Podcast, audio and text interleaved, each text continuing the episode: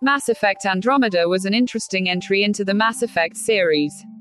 When we get right down to it, it set a bar that was different in comparison to the past titles of Mass Effect.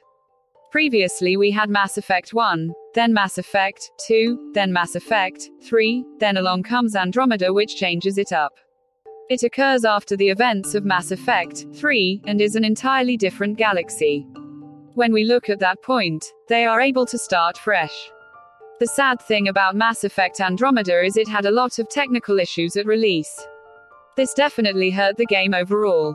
However, there are many updates done by Electronic Arts to get the game back up to par. And I would say the game is at where it needs to be to be a good game. It is actually a really good game to go back to and play if you have the time. Mass Effect Andromeda had numerous updates that allowed it to become a very good game.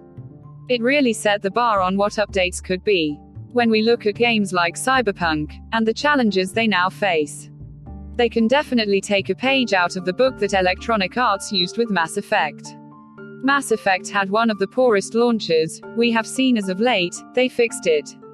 They made sure they got the game updated and ready to go.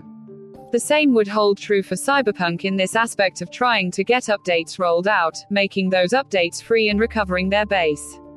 This was kind of the turnaround for EA where they started to really look into the consumer and what they were doing. They offered many free games in their Origins store after this. And it did provide an aspect to help the company gain a positive look. In the end, that's what you need to be successful as a company in the gaming industry. You have to take care of the gamers, and Mass Effect did a great job with Andromeda fixing the problems that occurred and creating a game that has stood the test of time. So I recommend that you go back out there and you try to play Mass Effect Andromeda.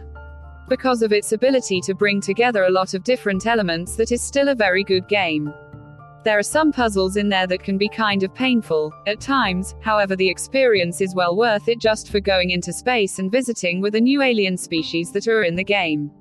The new character is also a good character. Overall, and brings a new idea to Mass Effect.